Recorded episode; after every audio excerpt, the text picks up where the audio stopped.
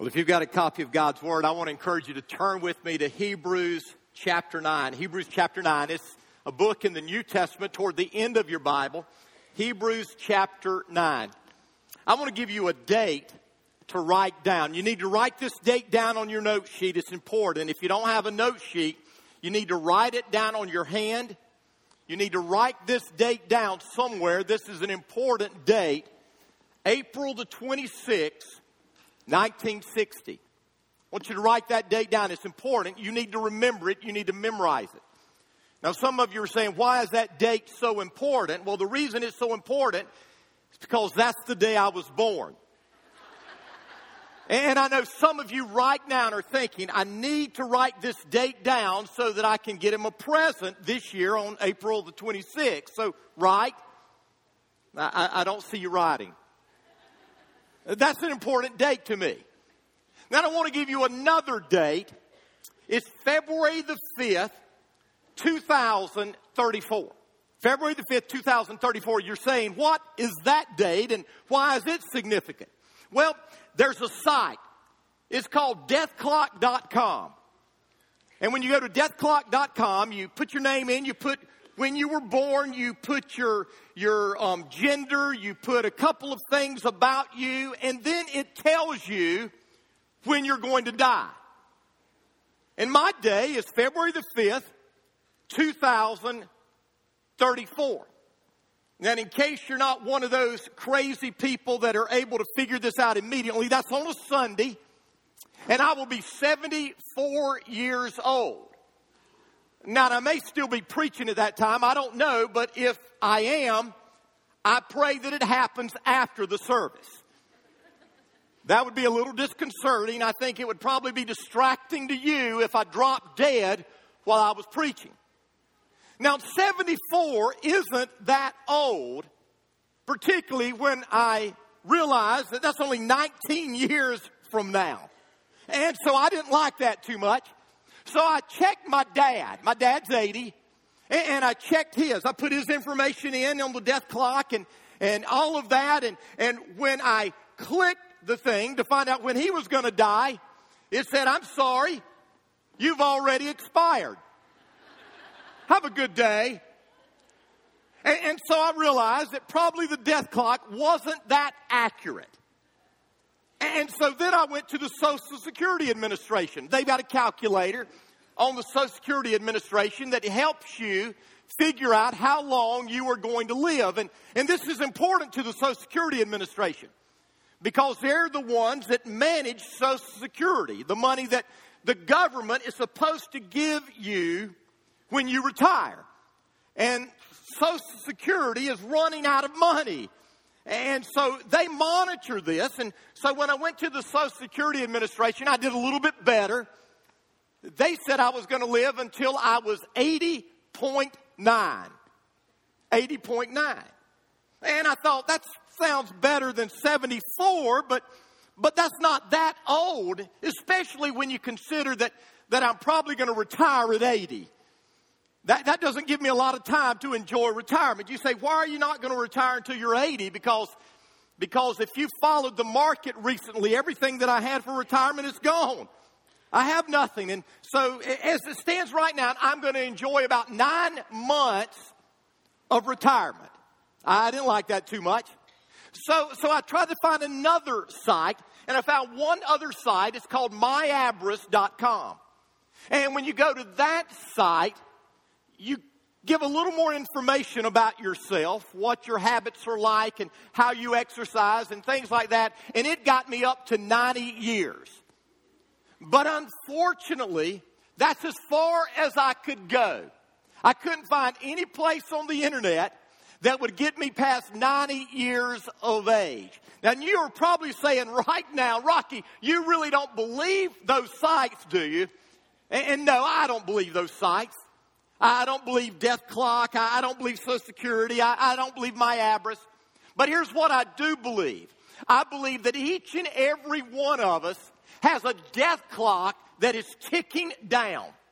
And every single second, we are getting closer to that moment when we face death. And even though many of us don't like to think about death, for most of us, if we are young, it probably hardly ever enters into our mind.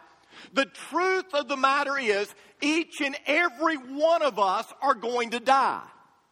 And whether you like it or not, and whether you want to talk about it or not, one day, someday, no matter how old you are, you're going to die. I heard about these three buddies that were talking one day and, and they were talking about death. And one of them said to the other two, he said, What do you want people to say about you when you die? And the one guy said, Well, I, want them to say that he was a good man. He was a good humanitarian. He, he worked in his community. The other man said, Well, I want them to say that I was a good husband and I was a good father. And the other man who asked the question stood there for a moment and, and then he said, Well, I want them, when they look down at me in the casket, I want them to say, Look, he's moving. And I think that's what many of us would probably like people to say when they think we're dead. Tiger Woods is probably one of the best golfers of our generation. Probably isn't the word. He is one of the best golfers of our generation. And, and back at the height of his career, he won all four major titles in a row. So he was holding all four major golf titles at one time. They called it the Tiger Slam. And after he won that final title, they were interviewing him. And as they were interviewing him, they asked him if Bobby Jones came back, and Bobby Jones is the greatest golfer of all time. They said, if Bobby Jones came back and talked to you, what would you say to him today? And Tiger Woods sat there for a moment, and then he said, Well, I'd probably ask him, How did you get back? And I think that that's probably what a lot of us would ask if we saw someone that came back from the dead, wouldn't we? We would want to know, how did you do it? Because I want to do that. I don't want to die and, and my life be over. I, I want to be able to come back and, and come back and, and come back. But, but the fact of the matter is, listen, when you die, you're not coming back.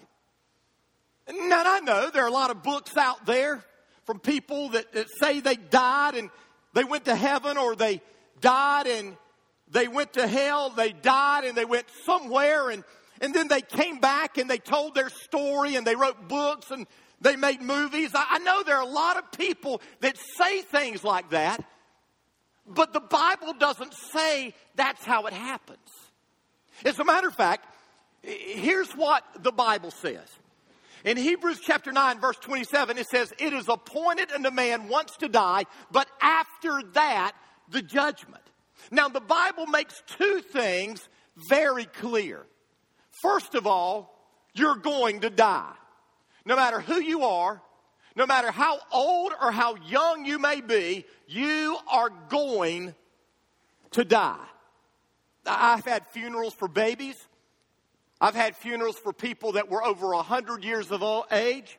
And, and I've had funerals for people who were everything in between kids, teenagers, young adults, senior adults who had lived life to its fullness.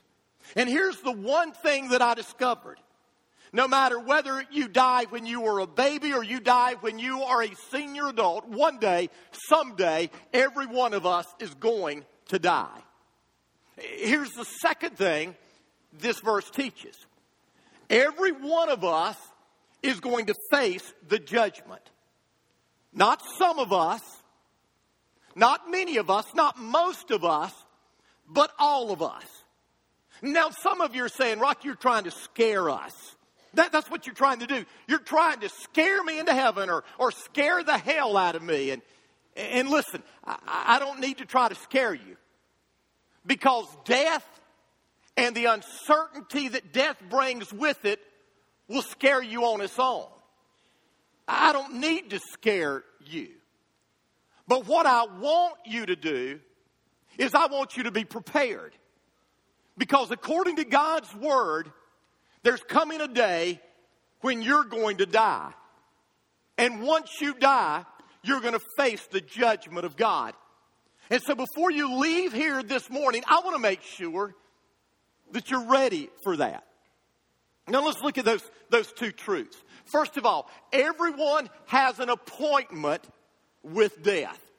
Listen to the first part of that verse. It is appointed and a man wants to die. Will Rogers once said that there are two things that are certain death and taxes. Will Rogers was wrong. There are some people that get out of paying taxes. But the fact of the matter is, everybody dies. We all have an appointment with death. Some translations translate that verse appointed.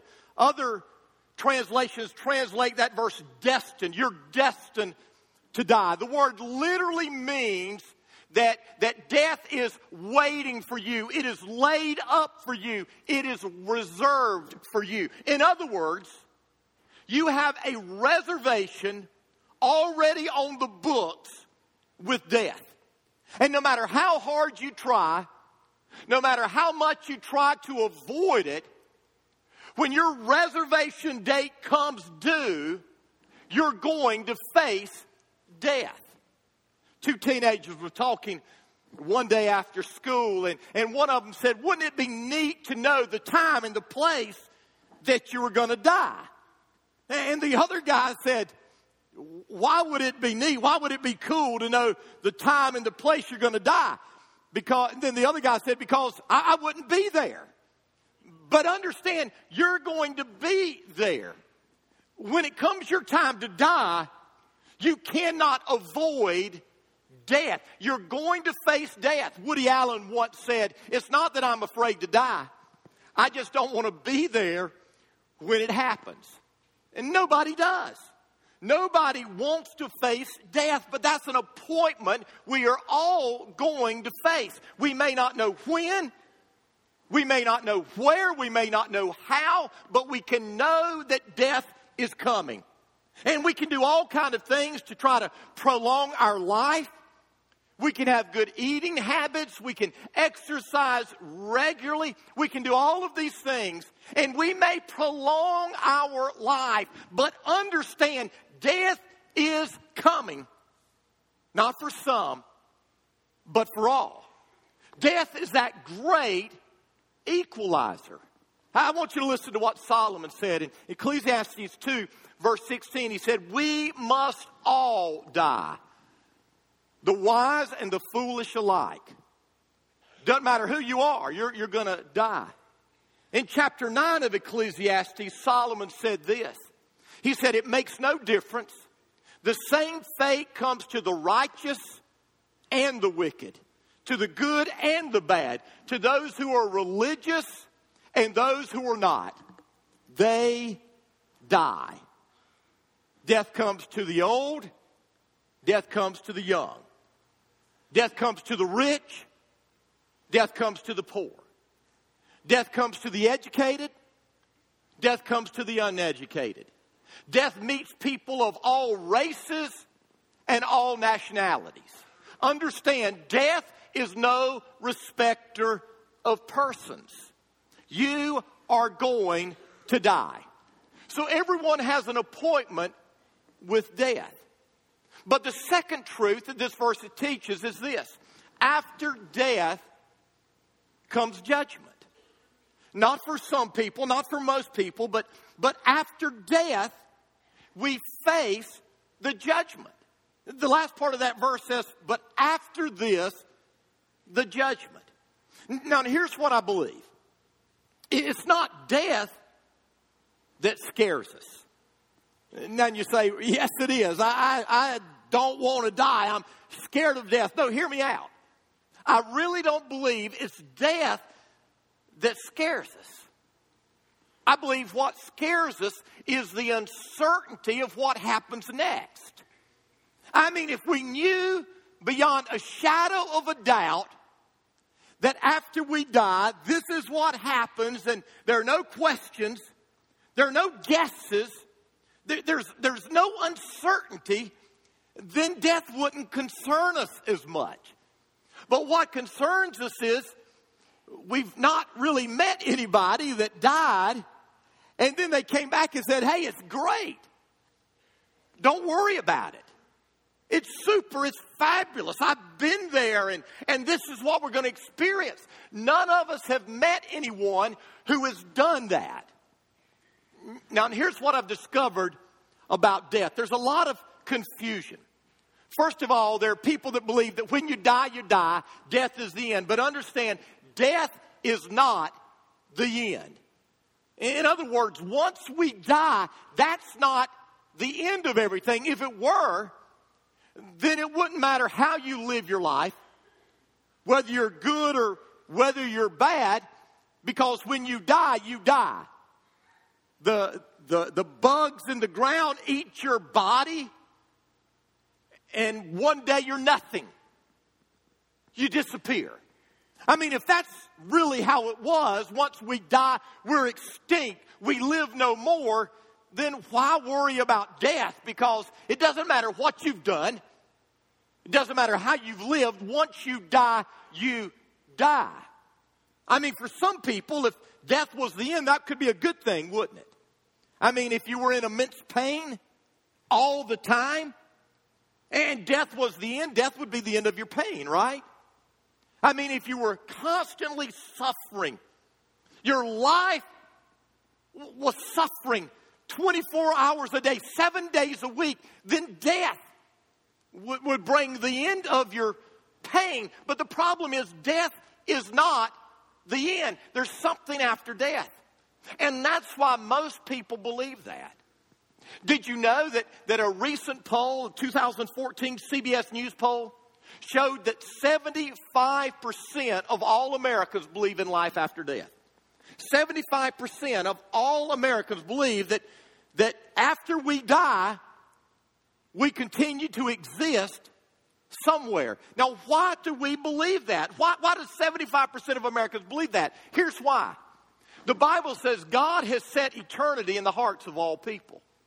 In other words, deep down inside, God has placed within us this knowledge that death is not the end. And no matter what anyone says to us different than that, deep down inside, we know death is not the end. There's more. There's something after death. Now, this is the amazing thing of, of the 75% of Americans who say that they believe in life after death, 82% believe they're going to heaven. 82%. Only 2% of Americans who believe in life after death say, I'm going to hell. So 70, 82% believe I'm going to spend eternity in heaven. 2% believe I'm going to spend eternity in hell. There was a, an article in the Chicago Tribune. It was a long time ago. It was in 1989. And the article was entitled, The People's Billionaire.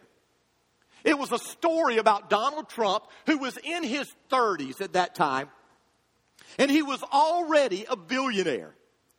And this, this crew followed Donald Trump around as he worked at Trump Tower, as he lived in his home, as he was bathing his kids. This news crew followed him around. And at one point, they asked Donald Trump about death. And this is what Donald Trump said back in 1989. He may have changed his mind, but this is what he said back then, according to the Chicago Tribune. Ultimately, we all end up going. I don't believe in reincarnation. I don't believe in heaven or hell, but we all go someplace. I cannot for the life of me figure out where. Now, he's got part of it right. We all end up going someplace. But the fact of the matter is, the Bible makes it clear that that someplace is either heaven or hell. And so death is not the end. You continue to exist after you die. The second thing that I believe people are confused about is this. There are some people that believe that, that you get a second chance, but understand there are no second chances. You see, some people believe that, that when you die, if you're not ready to go out into eternity, to become one with the universe or to go to heaven, then, then you're reincarnated over and over and over again until you finally get it right. Until you have enough good karma to either get into heaven if that's what you believe or, or, or you become one with the universe. But the Bible doesn't teach that. The Bible doesn't teach that you get a do over. The Bible doesn't get, teach that you get to take a mulligan or you get to take a retest. The Bible teaches that once you die, that's it. Next comes the judgment. And so understand the question isn't when we die, will we get a second chance? Because the answer is no. The question is when we die, am I ready? Job asked this question if a man dies, will he live again? And the answer is yes. But the question really we need to ask is when a man dies, where is he going to live? When a woman dies, when a girl dies, when a boy dies, where are they going to live forever? And that takes us to the judgment. Because the author of Hebrews says it's appointed a man wants to die. You've got a reservation with death. And then after death, you face judgment. I want you to listen to what Paul said in 2 Corinthians 5. He said, For we must all appear before the judgment seat of Christ, that each one may receive what is due him for the things done while in the body, whether they be good or bad. Now, notice that word all. It doesn't matter who you are, it doesn't matter how you've lived. One day you're going to appear before Jesus and the Bible says you're going to give an account of your life.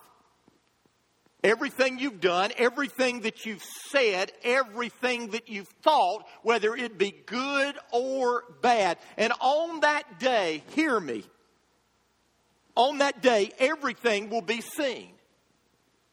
Every deed done in secret, every thought that we had while we were all alone, every word that we uttered in haste will be seen those times when you cheated on a test, they're going to be seen. Those times when you got on the computer and you looked at porn, it's going to be seen. Uh, those times when you treated somebody in a spirit of anger, that's going to be seen. Those times when you did someone wrong, that's going to be seen. Every single thing is going to be seen. Your life in public will be seen. Your life in secret will be seen. Hebrews 4 verse 13 says this. He, God knows about everyone, everywhere. Everything about us is bare and wide open to the all seeing eyes of our living God. Nothing can be hidden from Him, to whom we must explain all that we have done. Nothing's hidden from Him the one that we will stand before and have to explain what we have done. In Romans 2:16 it says, "The day will surely come when at God's command Jesus Christ will judge the secret lives of everyone, their inmost thoughts and motives. This is all part of God's great plan which I proclaim. Nothing is hidden from God." Now, now there may be nothing that you're ashamed of. There may be nothing that, that you are afraid of anyone else seeing, but I got to be honest with you. My life, my life is filled with things that I don't want up here on the big screen. I don't want God to show them to anyone else. And to be honest with you, I would rather God not see some of the things that I've done. And yet the Bible says everything done, even in secret, will be laid bare before God. You can't hide anything from God. You think you got away with that? You didn't. The day of reckoning just hasn't come yet. You think nobody knew about that? God did. And one day you're going to give an account of it. Rest assured. We must all appear before the judgment seat of Christ. And when we do, everything done in secret will be seen by God.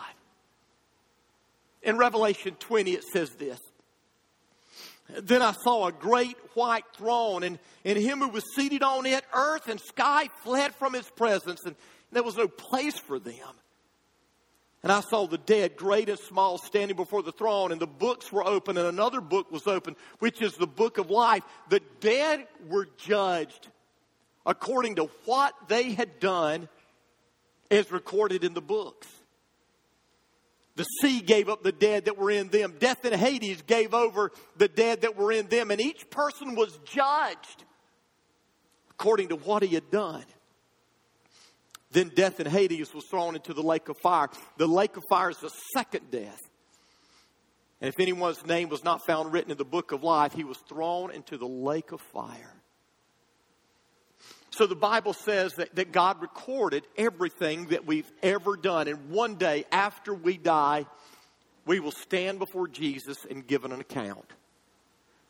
And, and the Bible says that Jesus, look at me, the Bible says Jesus, as judge, will examine the evidence and then he will render his verdict. Now, when you stand before him, you've got two options. The first option is this you can stand before God on your own merits. You can say, I've, done pretty good. I've lived an okay life. I, I, I believe my good has outweighed my bad. After all, I'm not a murderer. I'm not a rapist. I haven't maimed and mutilated people. I'm not a terrorist. I'm not a billionaire who has taken advantage of poor people and, and I've tore them down while building myself up. I haven't done those things. I feel like I'm pretty good. And, and the truth of the matter is, that's where most people are. Most people believe that when they stand before God, they're going to go, God, look at my life. I, you know, I was, I was faithful to my wife most of the time. I, I, I, I hardly ever cheated on my income tax. I, I, I didn't, I, I didn't call in sick at work when I wasn't sick, but, well, God, let's not go there. And, and we try to we try to tell God, we try to convince God that, that we're good, that we're okay, that, that our good outweighs our bad. And, and yet the Bible says for none of us that's the case. In Romans 3, verse 10 and following, it says, There is no one righteous.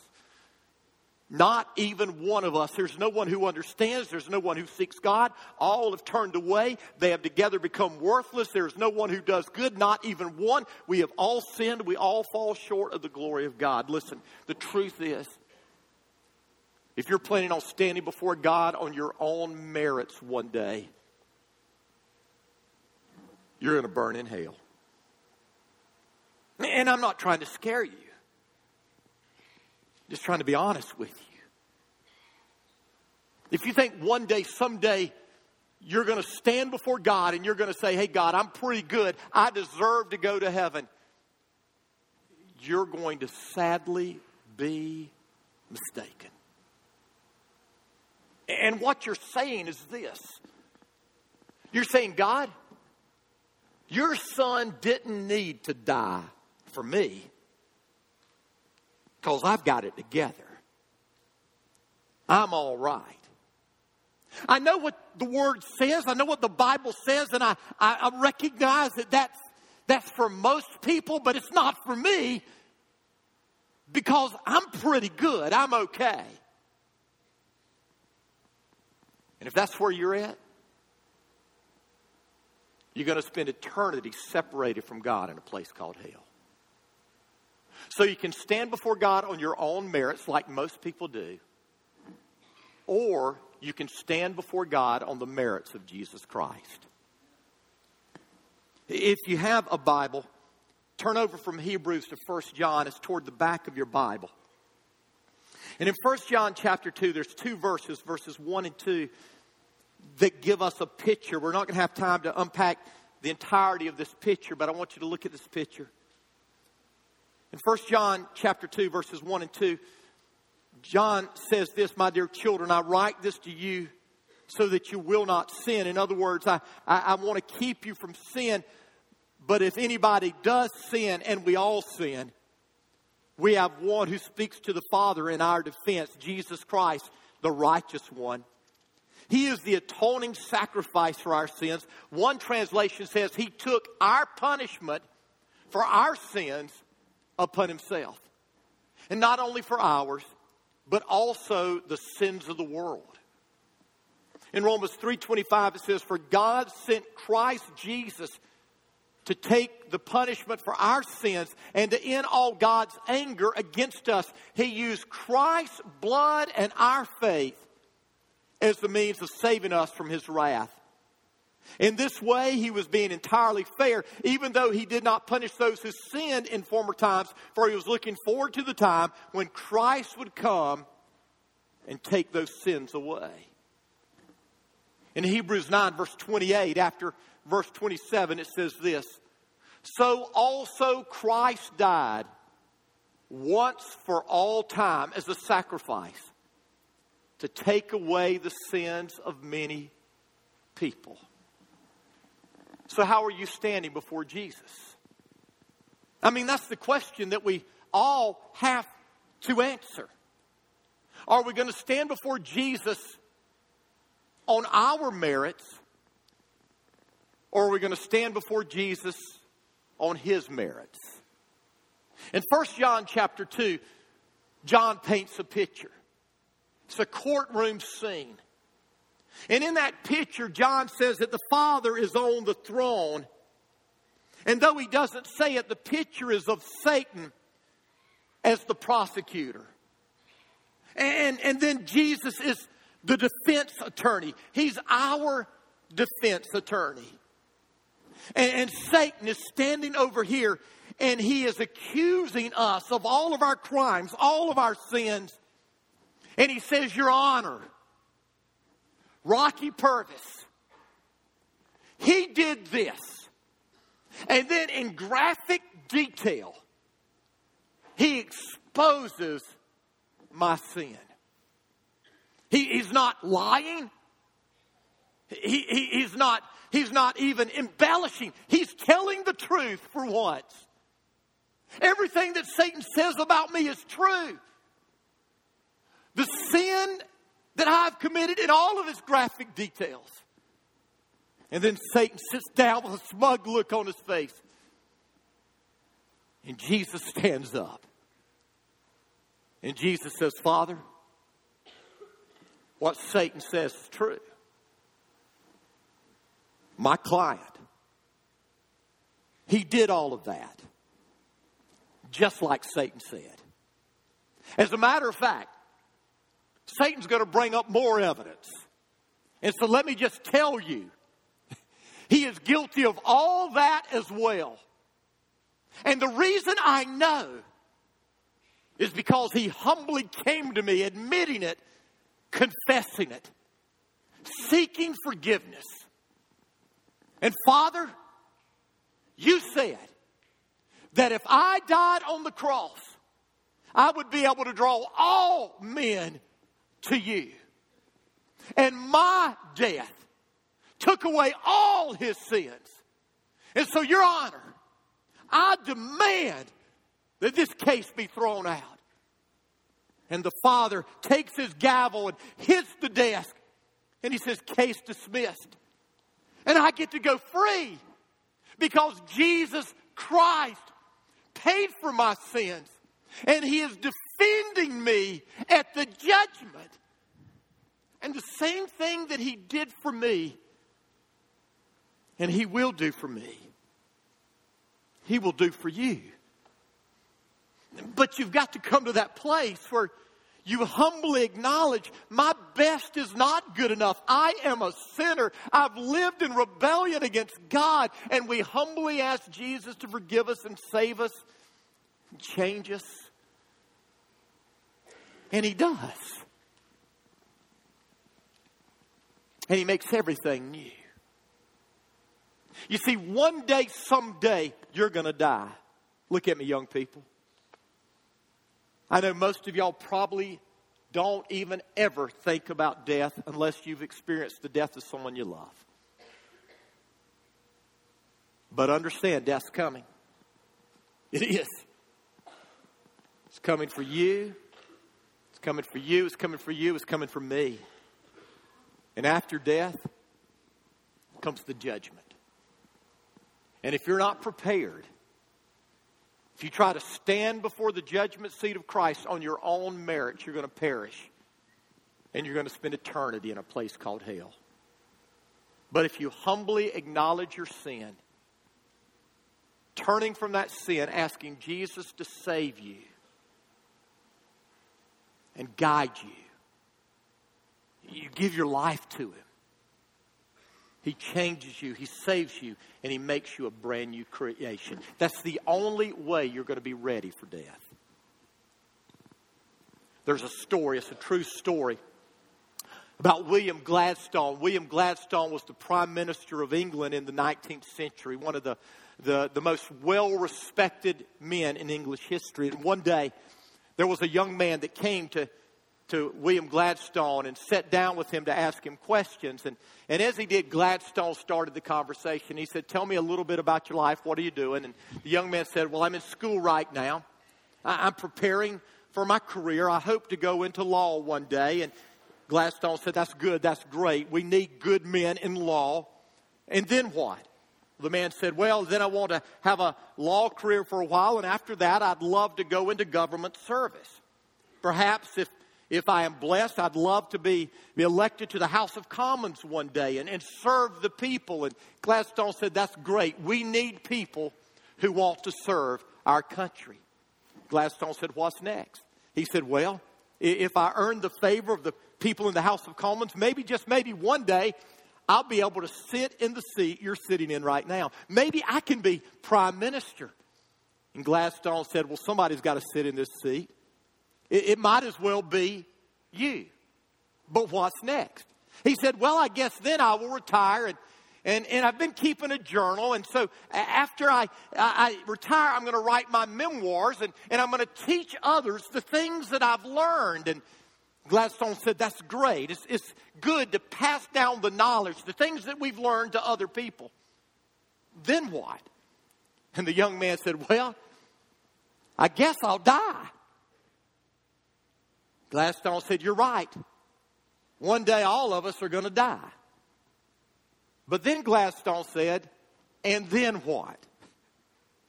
And the young man was taken back and he said, Well, I know there's something more. And I guess because of my business and preparing for school and preparing for my career, I haven't really given it that much thought.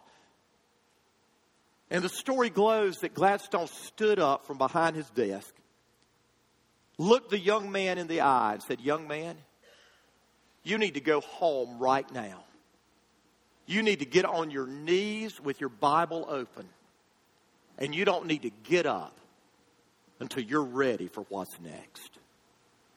And can I say to you the same thing's true? It doesn't matter how young or how old, if you're not ready to face the judgment of God, you need to get ready today. And so I want you to bow your head with me. I want you to close your eyes. Every head bowed, every eye closed. We've had an incredible weekend for our students at Epic, and we've had a number of them that have given their lives to Jesus. Some of those are going to be baptized in just a few moments in this service. But I believe with all my heart, there's others of you here who you're not ready to face the judgment. You're not ready to die. And what you need to understand today is this coming. You say, I have plenty of time, and you may, but you don't know. And so, if you're here today and you're not ready to stand before the judgment seat of Christ, then I want to encourage you right here, right now, to humble yourself before God. Admit your need. You are a sinner. Turn from your sin. Place your faith in Jesus. Give your life to Him and let Him save you. If that's what you need to do, and that's where you are today, I want to encourage you to pray this prayer with me right now. Don't pray it unless you mean it with all of your heart.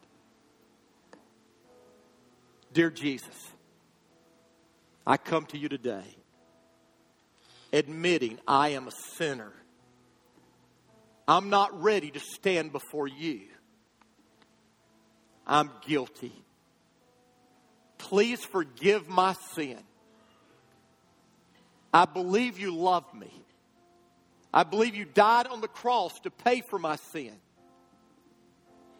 Save me today. I'm giving my life to you. From this moment on, I want to live for you, Jesus. Thank you for hearing my prayer. Thank you for saving me.